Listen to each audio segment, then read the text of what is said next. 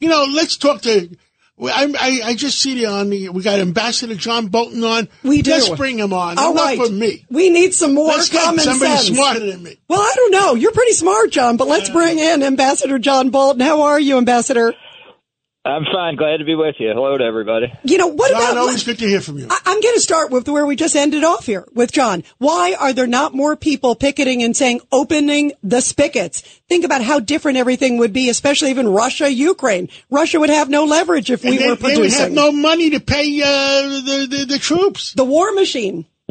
Oh, it's uh, it's unbelievable. The administration is just determined to fuel the entire economy on algae and uh, solar and wind. And you know, people, I think uh, average citizens fully understand that the, the growth of the economy, the strength of the economy, is directly correlated to energy.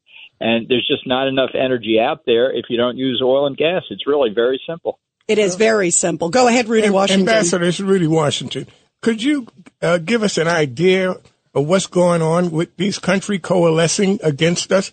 Uh, Saudi Arabia, Iran, uh, North Korea, Well, uh, it's Russia. the evil empire all over again. The ones you Yeah. used to see in the James Bond movies. and China at the helm. and China at the Yeah, helm. it's it's like it's like the Cold War, except this time China is the senior partner. I think that was the significance of Xi Jinping's recent visit to Moscow.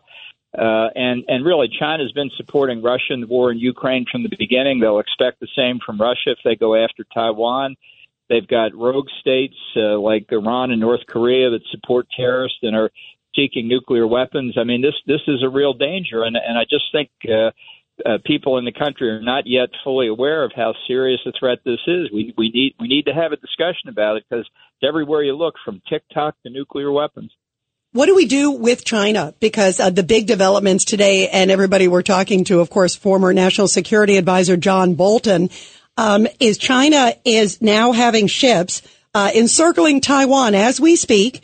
They also said they're going to inspect any ships that come into the Taiwan Strait.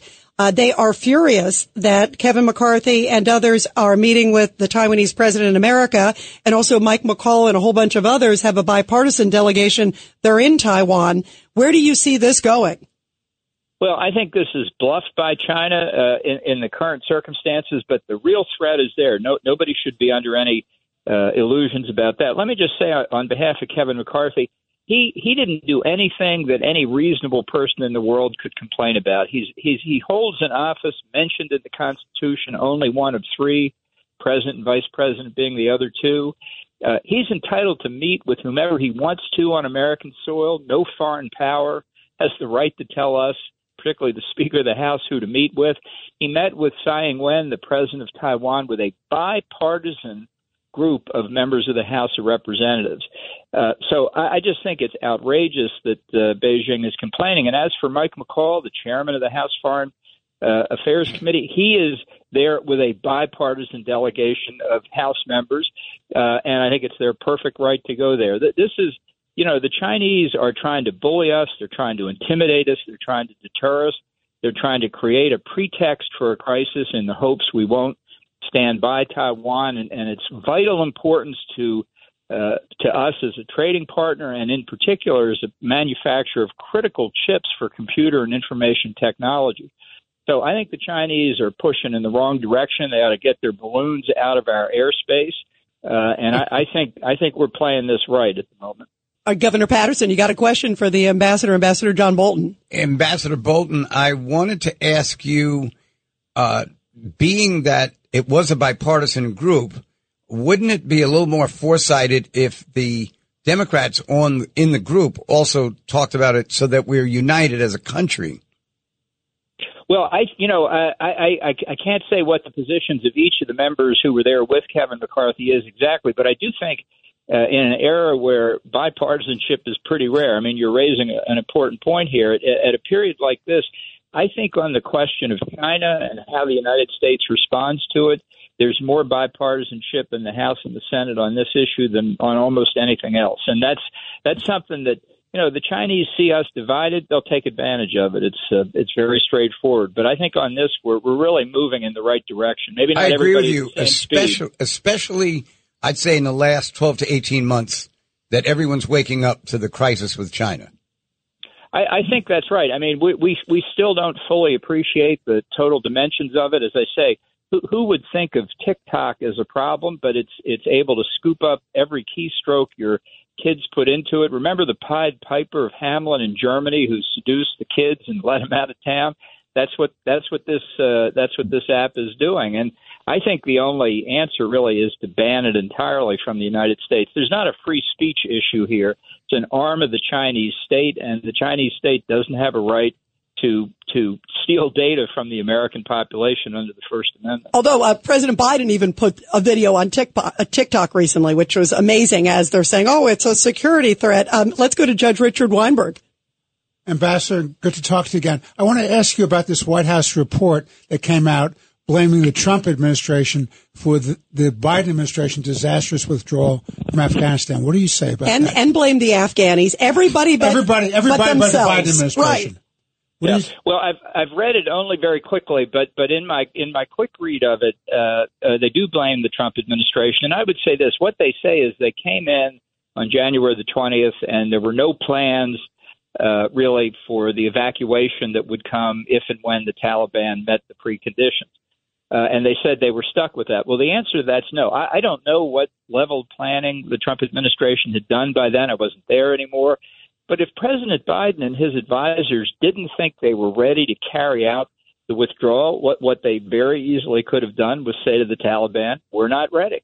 We're going to postpone this for six months. And if the Taliban didn't like it, that's their problem, not our problem. And how many times has the Biden administration walked away from a Trump policy because they said they were under no obligation to, go forward with it? For example, the no, Remain in Mexico policy. Yeah, there, there are a whole bunch of them, and, and particularly in foreign policy, there's there's no doubt uh, a president can't bind a future president if American national security is at stake, if the lives of American citizens and our allies, and if if they came in and their honest evaluation was that the plans were not adequate or no plans at all. Then, then postpone implementation of the agreement. Well, yeah, know the other thing too. Uh, I couldn't believe this. John Kirby, of course, uh, the National Security Council spokesperson, he's at the White House, Ambassador Bolton, and he said, we're very proud of the way we withdrew from Afghanistan. And almost every reporter was like, I'm talking NBC, all the different networks were like, wait, wait, wait, did we just hear you correctly that you're proud? Uh, like in other words, you know, blamed everybody else and we did the best we could and think about all the things we did. It was almost like they, alternate they, universe. They do not pay Kirby nearly enough. Yeah, you're right. You're right. You're right. By the way, Governor Paterson's laughing. Go ahead, Gov. No, I was just thinking that uh, perhaps General Custer, after Little Bighorn, said, We did the best we could and we're proud of the results. But That's a good one. We're waiting for him to blame the Hindenburg on Trump. World War II, Vietnam. What else, Rudy Washington? The well, Titanic. Well, well, listen, somebody just texted me that I should ask you a question, but I'm not going to ask you this question. He texted me, ask if he thinks China is blackmailing Biden over uh, what they have on Hunter. So if you're not going to ask the question, all right, no, no, I'm not all right, you're not going to ask it, so I'll ask the question. Go ahead. All right. well, look, there there are investigations going on in uh, the House of Representatives. That U.S. attorney up in Delaware still has the Hunter Biden investigation in process. I don't know what's taking so long. Uh, I think people will get to the bottom of it. I mean, it's uh, if if foreign governments in particular use the families of presidents to to try and compromise them or to get access to them or, or, or whatever it may be.